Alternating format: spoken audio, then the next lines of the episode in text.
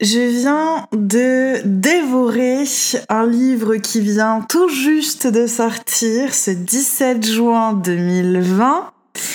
Si tu entends cette domaine dans 10 ans, dans 20 ans peut-être bien, j'espère que tu te le procureras, que tu liras ce qu'il s'était passé 20 ans de cela lors de la pandémie de coronavirus en France. J'espère que tu te rappelleras d'où nous venons. Et peut-être que tu te diras, comme moi, que finalement, c'est bien vrai qu'on ne commence pas une belle relation sur de la dissimulation, on commence quoi? Rarement à s'aimer quand on commence par un acte de trahison. Je te parle de ça à l'époque euh, de l'élection du président de la République qu'on a au moment où moi je vais publier cet domaine, qui s'appelle Emmanuel Macron. À l'époque de voilà des élections présidentielles, je commençais tout juste ma première chaîne YouTube qui s'appelait Laura. Euh, T'inquiète, on revient bientôt. Euh, on a juste deux trois trucs à gérer d'abord avec des gens qui se sont dit que peut-être euh, ils pouvaient genre me rouler dessus. Finalement, peut-être que c'est pas possible. Donc voilà. Et puis à ce moment-là, du coup, je commence ma chaîne YouTube. Moi de mon côté, euh, je m'attends pas du tout à ce qui est en train de se passer. Ça me dépasse un peu, donc j'essaye de limiter euh, un maximum euh, les vidéos postées. Et puis, et puis une personne me demande, puis deux, puis trois, puis quatre, Naïd, les élections présidentielles, vous en pensez quoi, machin, etc. Et moi, j'en pense rien, tout simplement parce que je vais te le dire maintenant, et puis euh, je vais avoir euh, l'occasion, je l'espère, euh, de pouvoir t'en parler un peu plus et plus en détail, parce qu'il va falloir préparer les prochaines élections présidentielles pour essayer de pas trop se faire entuber. C'est-à-dire qu'au bout d'un moment, je me dis que peut-être on a mal aux fesses à un moment donné, tu vois? Et toujours pas Donc je vais te le dire maintenant, moi je ne suis pour aucun parti politique, tout pendant qu'on me demandera d'élire une personne, une personnalité, une individualité à la tête de mon pays. Je ne crois pas euh, qu'être en adoration ou bien remettre mon pouvoir personnel à un seul homme ou à une seule femme à la tête d'un État tout entier présage quoi que ce soit d'autre que ce qu'il se passe à chaque fois, à savoir une impuissance euh, collective et dans cette impuissance collective, une résignation presque enjouée à un entre-soi auquel euh, on est trop peu nombreux à bénéficier. Voilà. Donc le jour où on me demandera d'élire un projet politique, le jour où il y aura une collégialité réelle, oui, mais Naïd, 60 millions de Français quand même, euh, ta collégialité, euh, ça va être un peu compliqué. Bah, on n'a jamais dit que ça devait être facile. Et il me semble pas que les gens qui nous ont, qui nous ont promis la facilité l'ont délivré par le passé. Par contre, ça peut être simple. Euh, Peut-être que euh, la majorité des députés euh, qui finalement oublient à qui ils doivent leur pouvoir et à qui ils doivent leur statut et, et leurs avantages, notamment financiers,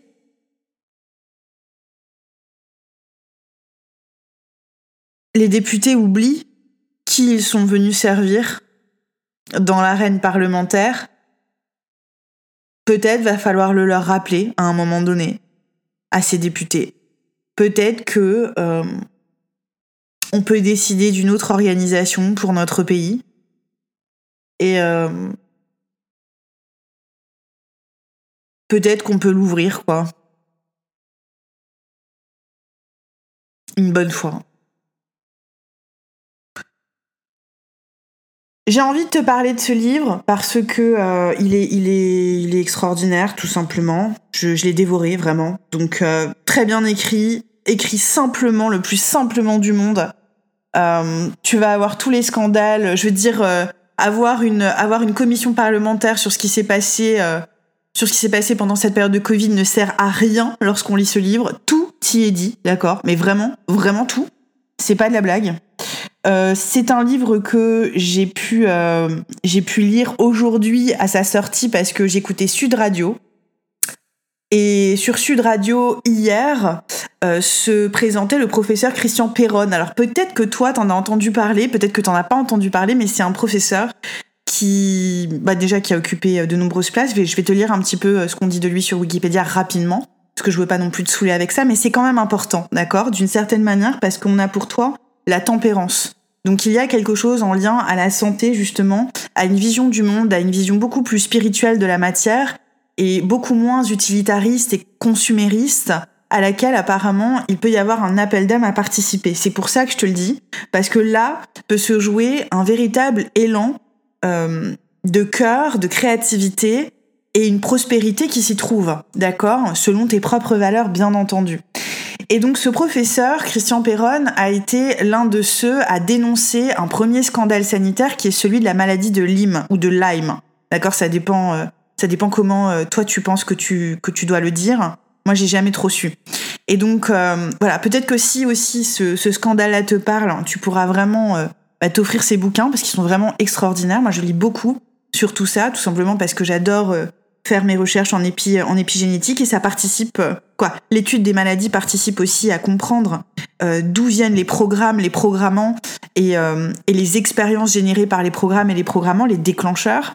Je rentre pas là-dedans plus que ça.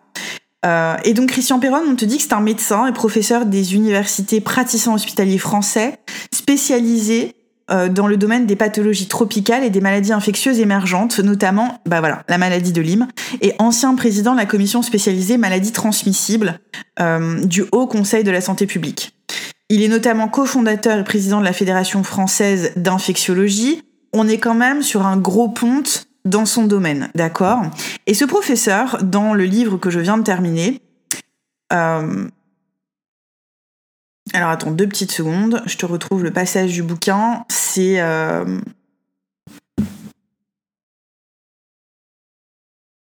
J'en ai, j'en ai 10 d'ouverts en fait. je me dis, mais c'est pas celui-là. Il parle pas euh, de choisir euh, la cause et l'état. Voilà. Et dans son bouquin, il écrit on est dans le chapitre 7 à ce moment-là me semble. Ouais. Chapitre 7.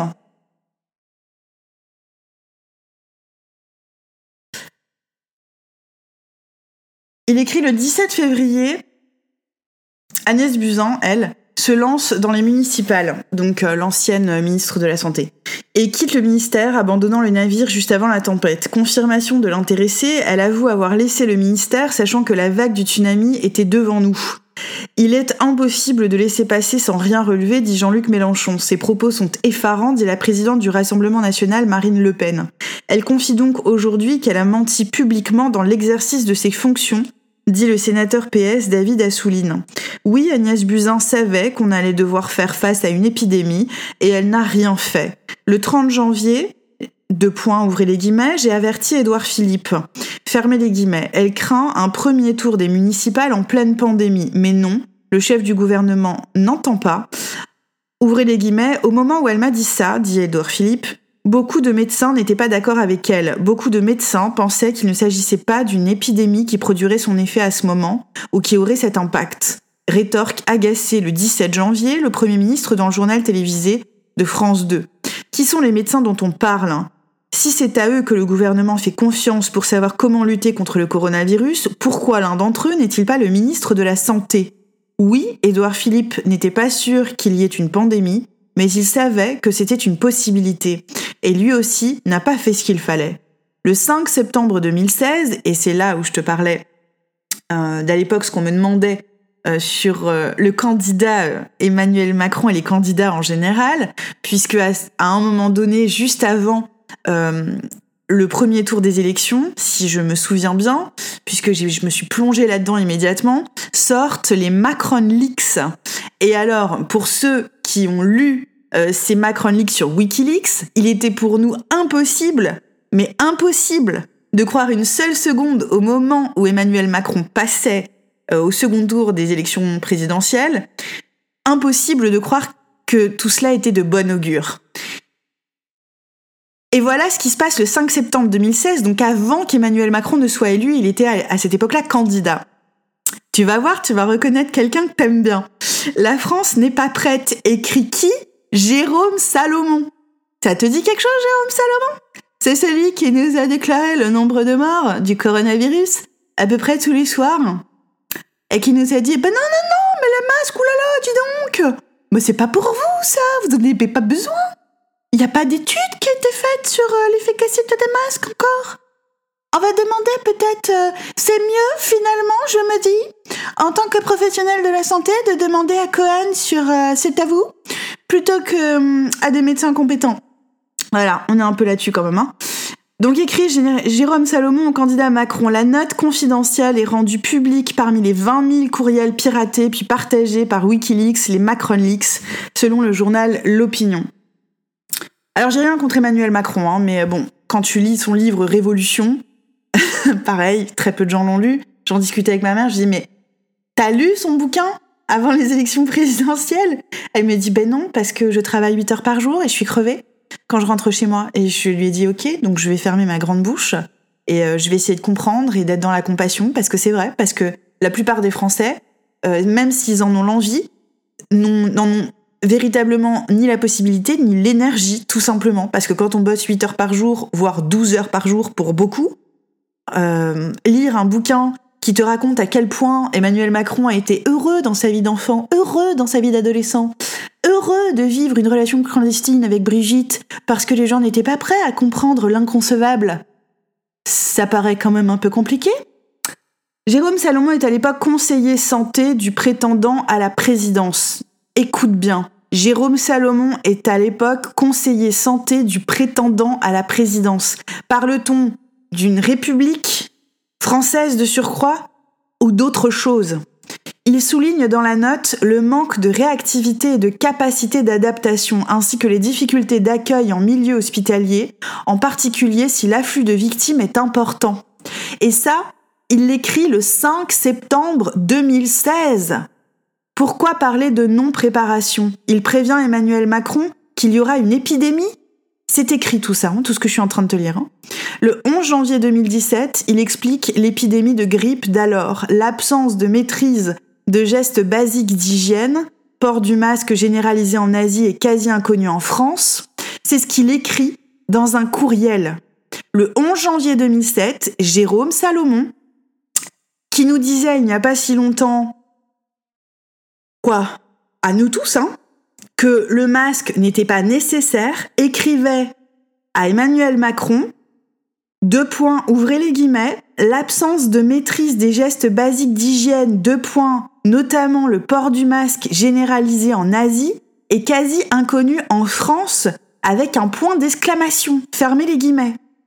C'est ce qu'il écrit dans un courriel à l'attention de la garde rapprochée d'Emmanuel Macron. Il dit aussi dans le mail ouvrez les guillemets, une triste et caricaturale confirmation du paradoxe français, fermez les guillemets.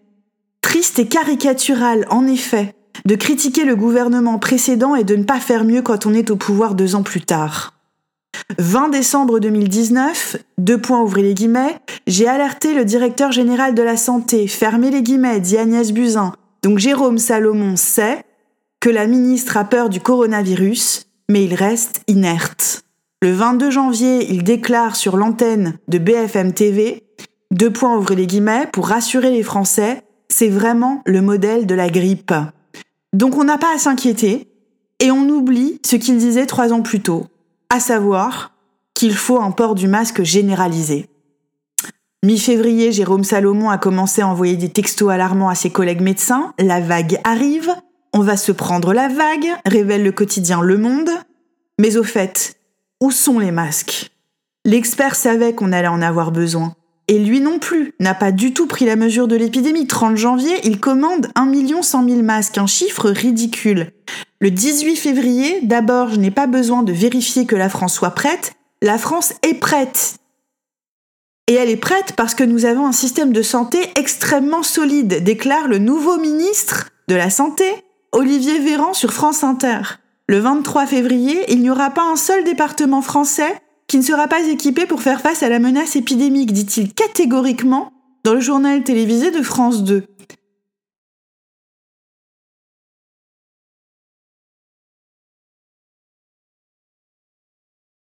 Le 3 mars, l'hôpital français est prêt, la médecine de ville est prête, nous faisons en sorte de fournir tout le matériel nécessaire, répète le, ministre sur BFM. Ça va vous rentrer dans le crâne? On est euh, archi prêt, quoi. Le 4, le 5, le 6 jusqu'au 10 mars, des représentants du personnel hospitalier de toute la France sur toutes les chaînes de télé et tout rouge exigent des masques.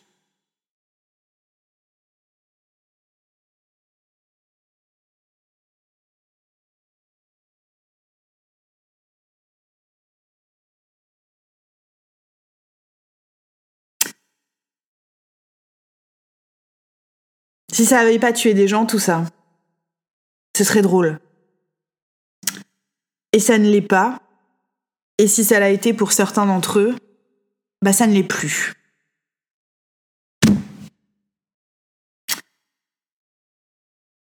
Le livre s'appelle Y a-t-il une erreur qu'ils n'ont pas commise? Covid-19, l'union sacrée.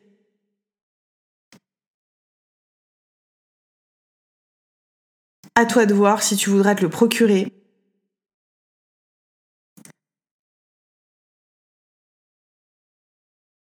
Le professeur Christian Perron nous explique que cette fameuse union sacrée s'est jouée entre l'incompétence et l'arrogance. Et il y a quelque chose de profondément juste dans tout cela.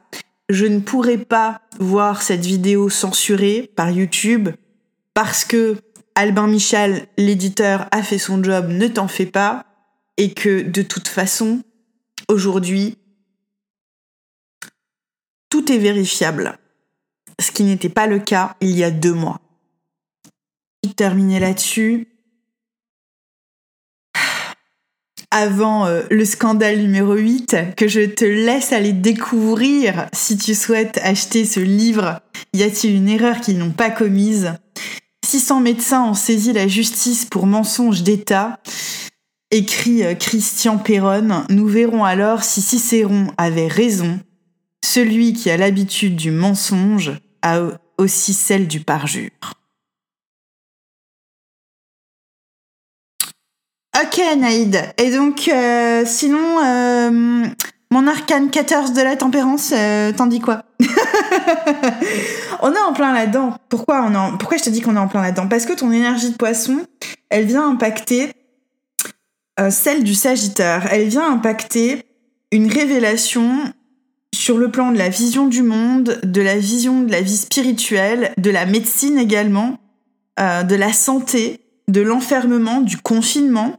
Elle vient impacter toutes les énergies qui nous parlent aussi d'expansion, euh, qu'elles soient encouragées ou justement restreintes.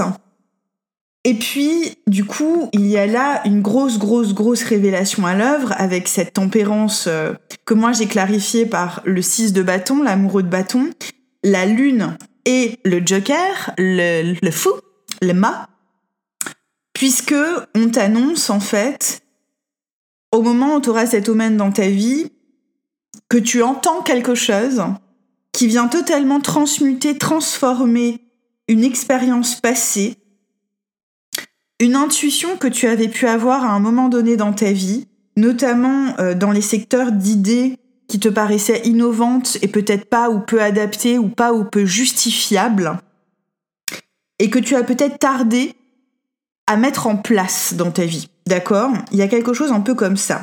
Et puis, il y a aussi ce besoin que tu as pu ressentir à un moment donné à vouloir pénétrer davantage la vie, à vouloir pénétrer davantage ton quotidien, depuis ce que tu ressentais, ce que tu pouvais voir, percevoir de plus juste, à la fois pour toi, et on est sur la tempérance, donc à la fois aussi pour ton environnement, pour ta communauté de vie, la plus immédiate comme la plus élargie.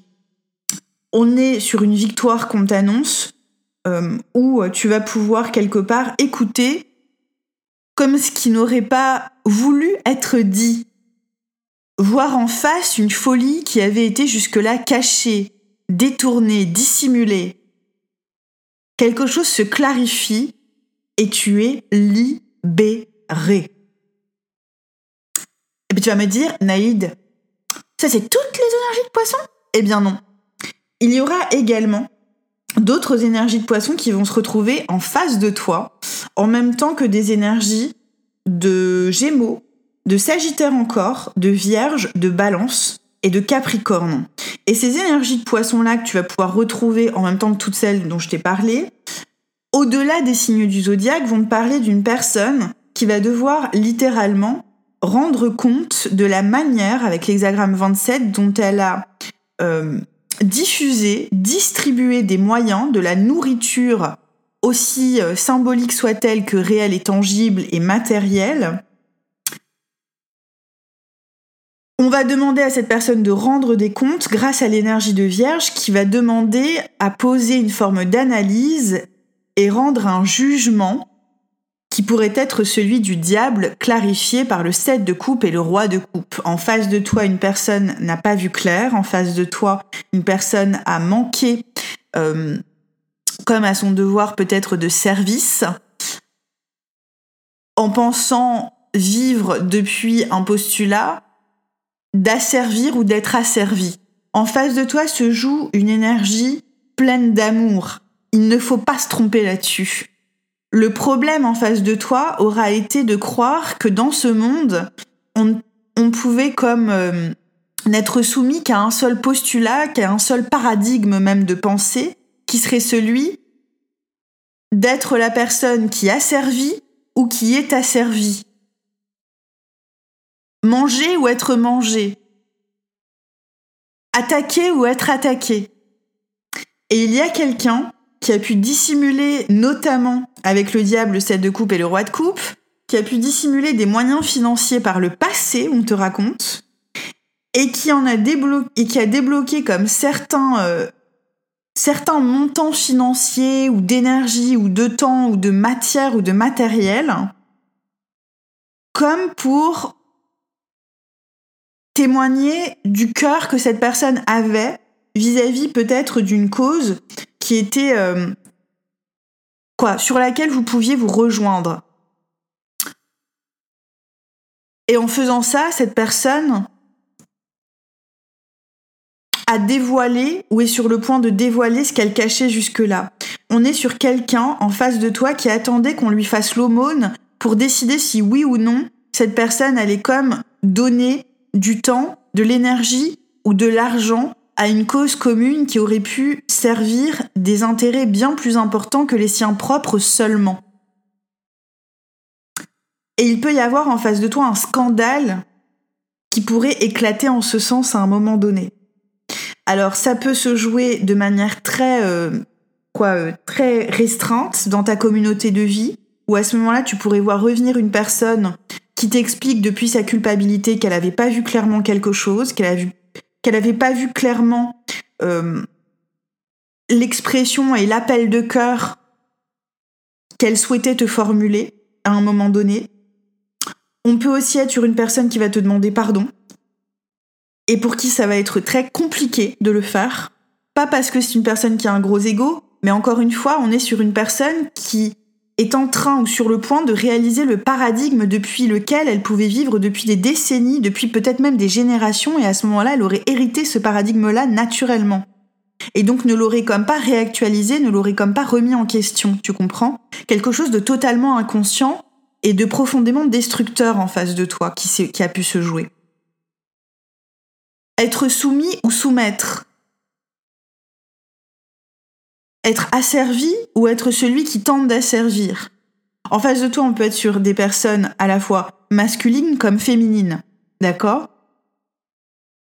Il peut y avoir quelque chose de l'ordre d'une libération commune. On n'est pas avec toi, euh, j'ai pas l'impression que tu vas acculer cette personne.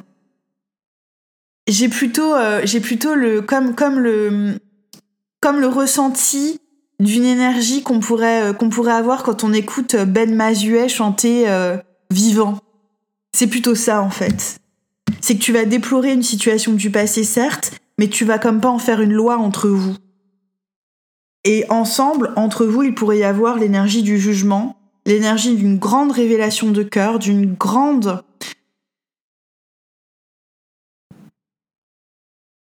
d'une grande compréhension. Je sais pas si le mot compréhension est plus juste que celui de compassion, mais une compassion profonde. Une compassion qui nous parle véritablement d'amour véritable. Lorsqu'il s'agit plus de, de lui foutre un carcan amoureux, sexuel, désir, machin, etc. On n'est plus là-dessus, quoi. On est sur OK, de mon cœur à ton cœur, il se passe quoi? Et est-ce que moi, à ta place, j'aurais fait mieux que toi?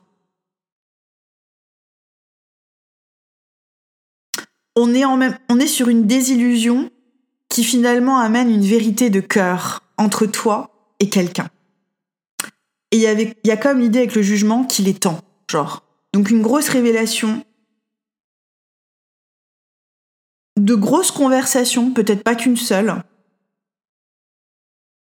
Peut-être aussi quelque chose en justice qui, euh, qui a pu se jouer ou qui va pouvoir se jouer, mais où chacun va se comprendre et éventuellement aller au-delà de la condamnation ou de la culpabilité. Donc il peut y avoir une très belle réconciliation euh, qu'on t'annonce. Par-dessus, je te tire l'impératrice pour, euh, pour te confirmer ce que je vois là. D'accord? Mais beaucoup de, beaucoup de conversations, beaucoup d'énergie, un grand pardon qui se met en place, mais dans le sens véritable, dans le sens, ok, je me reconnais en toi, quoi. Je me reconnais en toi. Moi aussi, peut-être à un moment donné, j'ai pu croire ça de moi, j'ai pu croire ça du monde, j'ai pu croire ça de toi. La différence, c'est peut-être que toi, en tant que poisson, t'as pas agi là-dessus, et que tu vas dire ça à quelqu'un, et que la personne va même peut-être te le dire. Oh, mais toi, t'as pas agi comme ça. Alors, c'est quoi la différence? La différence, c'est un secret. C'est un secret d'affirmation de soi. Et c'est un karma, notamment ancestral, en face pour, euh, pour la personne en question.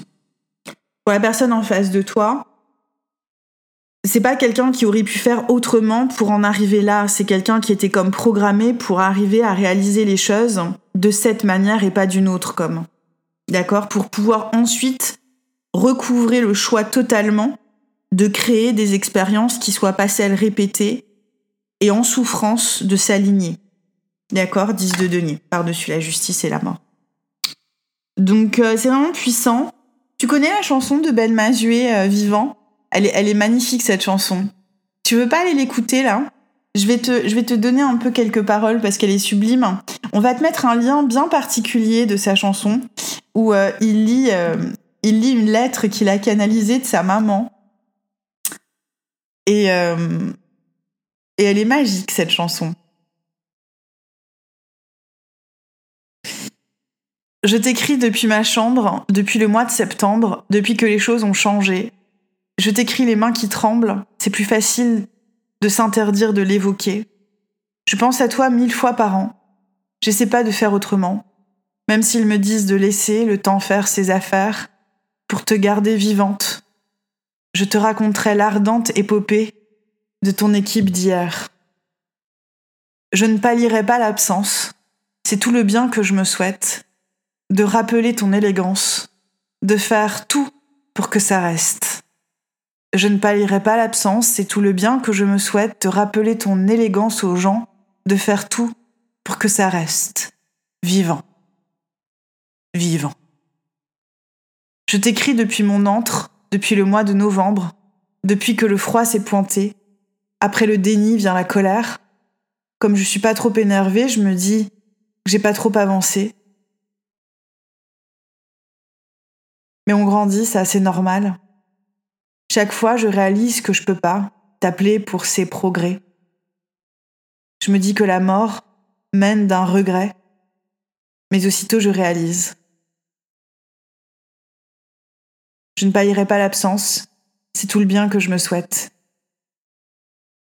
Je t'écris du 23e étage, je te parle comme on parle au mirage, et je me souviens que quand je t'ai dit de mourir sereine, que je serai solide, que j'ai de la peine, et que tu m'as donné les armes. Tes réponses, mon credo, sont gravées sur mes abdos.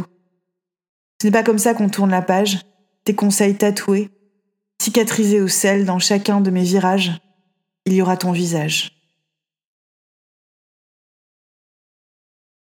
Je ne palierai pas l'absence. C'est tout le bien que je me souhaite, de rappeler ton élégance aux gens, de faire tout pour que ça reste. Vivant.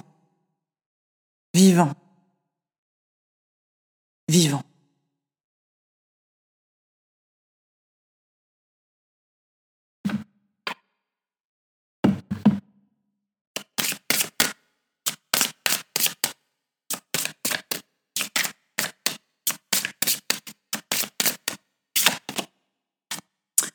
On va te trouver avec euh, l'énergie de l'obsidienne noire à te recentrer et à être capable de te concentrer sur ce qui est important. On va te voir regarder tout ce qui se passe autour de toi. On va te voir organiser tes intentions par ordre de priorité et te concentrer sur une chose à la fois. On va te voir te recentrer au point que tu développes le pouvoir que tu as toujours eu en toi d'atteindre tes objectifs. Et c'est vraiment, vraiment le cas. Donc c'est marrant.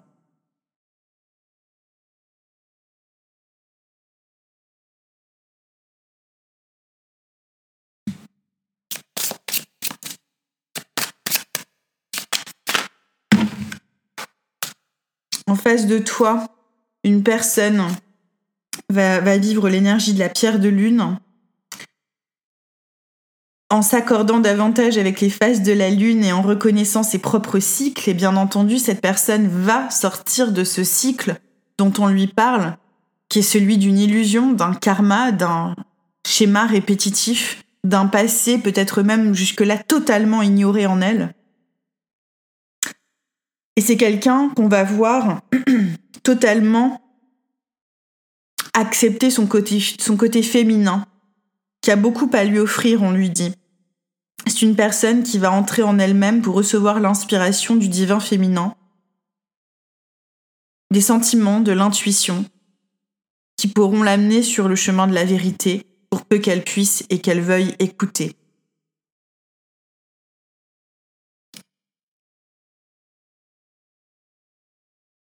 C'est une personne également qui va vivre euh, le jaspe léopard, qui n'est pas une énergie évidente, puisqu'on va euh, lui demander de voir quelles sont les personnes autour d'elle, avant elle, qui ont pu changer soudainement leur fusil d'épaule. On va lui demander est-ce qu'il ne serait pas temps pour elle, cette personne-là, que ce soit un homme ou une femme en face de toi, de changer le sien? Est-ce qu'elle ne gagnerait pas à être plus souple, un peu comme un léopard?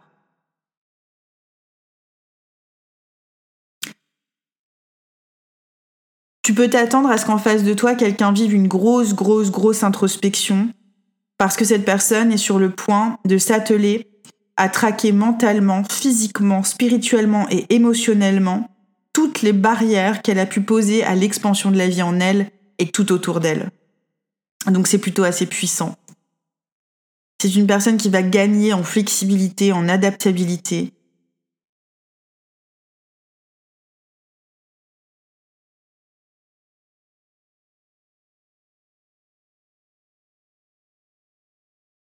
Et qui va finalement peut-être se dire qu'il n'y a pas de résistance, peut-être bien que de la volonté à investir dans ce qu'elle souhaitait jusque-là voir grandir sans que ça ne se fasse plus aux dépens des autres. Donc c'est assez puissant. Je sais pas trop de qui on te parle en face là, mais c'est quand même compliqué. Entre vous, l'énergie de la bonté. Donc vous n'avez vraiment rien à craindre, si ce n'est des larmes d'apache versées entre vous. Qui vont vous demander de vivre l'épreuve de la perte de quelqu'un ou de quelque chose, de ressentir la douleur et de vous permettre ensemble de pleurer de relâcher les toxines du corps, de l'esprit et de l'être émotionnel. Parce que le réconfort et la paix sont à la clé lorsqu'on a choisi d'accepter d'éprouver cela en soi, plutôt que de le projeter dans des conflits et dans des élucubrations sans fin. C'est un apprentissage émotionnel qui se vit.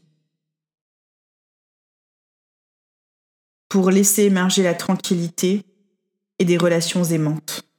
Donc c'est vraiment puissant, c'est vraiment beau et c'est salutaire pour vous deux. Apparemment.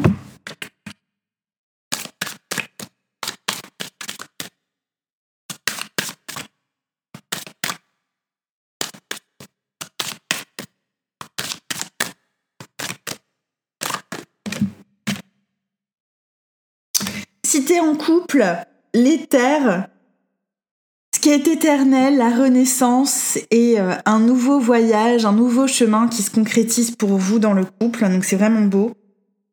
Quelque chose qui te parle d'un autre monde et qui pourtant se trouve dans ce monde-là. Quelque chose d'innocent, de pur et d'étincelant entre vous se joue. Donc c'est vraiment beau. Euh, peut-être aussi l'idée euh, tu te racontais peut-être l'histoire euh, selon laquelle tu savais pas trop si tu devais t'engager ou pas euh, dans un projet, dans une relation peut-être amoureuse là puisqu'on tire sur la relation amoureuse et finalement les choses elles vont se faire assez naturellement avec prudence et sans méfiance. Donc c'est vraiment puissant. La prudence ici, elle tient peut-être plutôt à à du respect de soi et puis de l'autre aussi. C'est, c'est très euh, presque, il y a presque une énergie solennelle qui se met en place, une énergie de cordialité qui vient du cœur, quoi. Ou finalement, si on est cordial avec des étrangers euh, à nos vies euh, quotidiennes, pourquoi est-ce qu'on le serait pas entre nous, tu vois? Il y, y, a une question comme ça à laquelle tu vas pouvoir te proposer de répondre avec ton autre et vous allez pouvoir peut-être grandir, faire grandir cette énergie-là entre vous. Donc c'est vraiment très très positif. Si tu es célibataire, il y a une interconnexion, un, un, but, la sérénité et des bénédictions euh, partagées, inversées. En fait, l'hexagramme 1 te dit qu'il n'y aura pas de retour dans le passé. Ouais, c'est ça. C'est ça. Tu mets fin à une illusion pour pouvoir vivre ta transformation en pouvant poser des barrières, des limites saines qui puissent te permettre de te diriger vers un enchantement dans tes relations humaines et peut-être plus spécifiquement amoureuses. C'est à partir de là que la guérison va pouvoir s'opérer et qu'une initiation va se mettre en place sur le plan amoureux. Une initiation? pour que tu puisses vivre une inspiration euh, beaucoup plus ancrée et en même temps divine, on te parle de ça,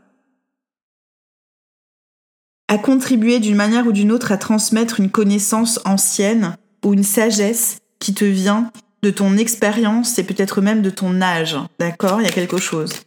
Il y a quelque chose en lien à ça. Ouais. Pour les célibataires, on vous demande de reprendre votre souveraineté pour pouvoir justement vivre l'union et non plus euh, autre chose que, l'union en fait. D'accord? Souveraineté, pouvoir, action, vérité, Excalibur. Reconnais-toi d'abord comme ta propre âme sœur et puis ensuite euh, il y aura quelqu'un qui viendra honorer justement, ouais c'est ça, l'hexagramme 3, donc c'est vraiment le 2 de coupe. Quelqu'un euh, quelqu'un sera là pour honorer justement cette reconnaissance que tu te devais à toi-même jusque-là. Une grosse guérison entourée d'une énergie euh, étoilée, scintillante. Donc vis-la pleinement pour, euh, pour toute la beauté qu'elle a à t'offrir, cette guérison. Et quand je te parle de guérison, je te parle de te rendre heureux, heureuse, et naturellement d'étendre ce bonheur à ceux qui t'entourent. Balance. Lâcher prise, le soutien. Lâcher prise sur le sacrifice pour te sentir soutenu depuis un équilibre que tu choisis d'investir ou de réinvestir avec cet as de denier là.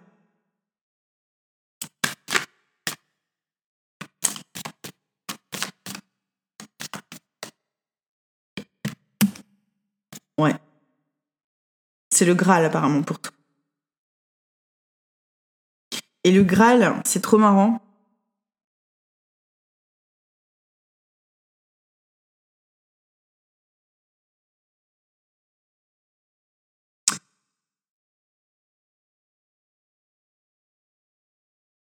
C'est c'est vraiment le retour d'Aphrodite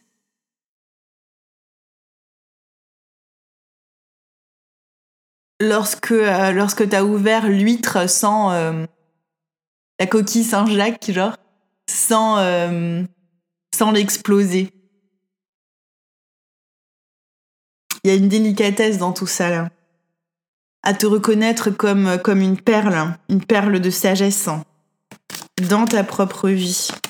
Il y a quelque chose de très délicat, de très précieux, en fait, que tu vas pouvoir retrouver, amplifier ou même investir dans la matière déjà en toi vis-à-vis de toi-même, pour toi-même dans ta propre vie, et tu vas étendre naturellement. Et c'est depuis ce moment-là de de préciosité presque fragile que quelqu'un arrive dans ta vie. C'est ce qu'on me dit. Je vais m'intéresser à ton appel d'âme, qui est pas petit, hein. c'est pas petit du tout. Puisque ton appel d'âme, c'est de vivre justement cette individualité euh, sur un autre plan, euh, notamment en lien à ton travail, à ta contribution au monde, à ta vocation, en amplifiant un état de communion qui vient guérir une ombre chez toi liée au désir qui a pu être projeté et cristallisé sur une personne, sur une figure dont tu as fait quoi que tu as mis sur un piédestal et qui a fait comme autorité dans ta vie presque entre guillemets malgré toi. Il y a un appel d'âme à te replacer sur le trône d'une vie qui, qui est la tienne en fait, à déterminer, qui est la tienne à diriger sereinement, avec bienveillance, en acceptant euh, tes saisons de vie les unes après les autres, et plus qu'en les acceptant, en les savourant pleinement. Puisque par-dessus ce roi de denier que j'ai pour toi en appel d'âme, donc une très très belle prospérité hein, sur le plan euh, professionnel, on a en clarification l'étoile et le pape.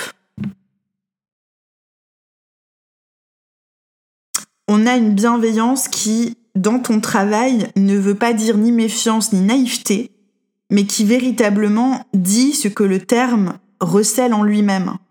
Donc peut-être tu peux te prendre cinq minutes, mais avec bonheur, hein, ça va t'apporter beaucoup de bonheur, je pense, de faire ça. Cinq minutes pour redéfinir pleinement le terme de bienveillance.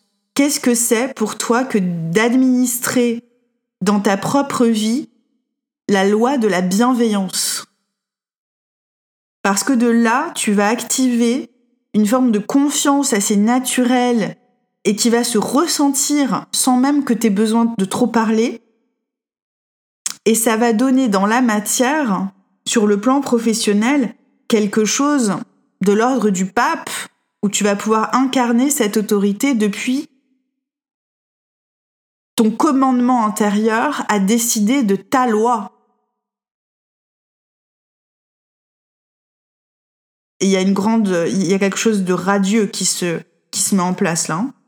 Et donc on va aller voir après dans tous les secteurs ce que ça va, ce que ça va provoquer ça, mais c'est canon en fait. Hein. C'est canon. On me demande de tout bien détailler, donc euh, peut-être que l'extension va durer un petit peu, tu vois. Donc si tu te reconnais l'énergie du poisson ou que tu es né sous ce signe-là à un moment donné, que tu as envie ou besoin de concrétiser quelque chose, l'extension va, va, va peut-être grandement fluidifier l'énergie pour que ça puisse euh, se produire dans ta vie de la meilleure des manières. C'est en tout cas ce que je te souhaite. Si t'as écouté jusqu'au bout, je te remercie. Pense à mettre un petit pouce bleu si ça a résonné et seulement si ça a résonné. Euh, je t'embrasse très fort. Merci encore. Si tu continues avec moi, ça se passe sur thefrenchfortuneteller.com. Quant à moi, il est temps de passer euh, à la suite de ce voyage. C'était The French Fortune Teller, justement. Et si tu peux le dire avec moi, alors je compte jusqu'à 3. 1, 2, 3. Amen.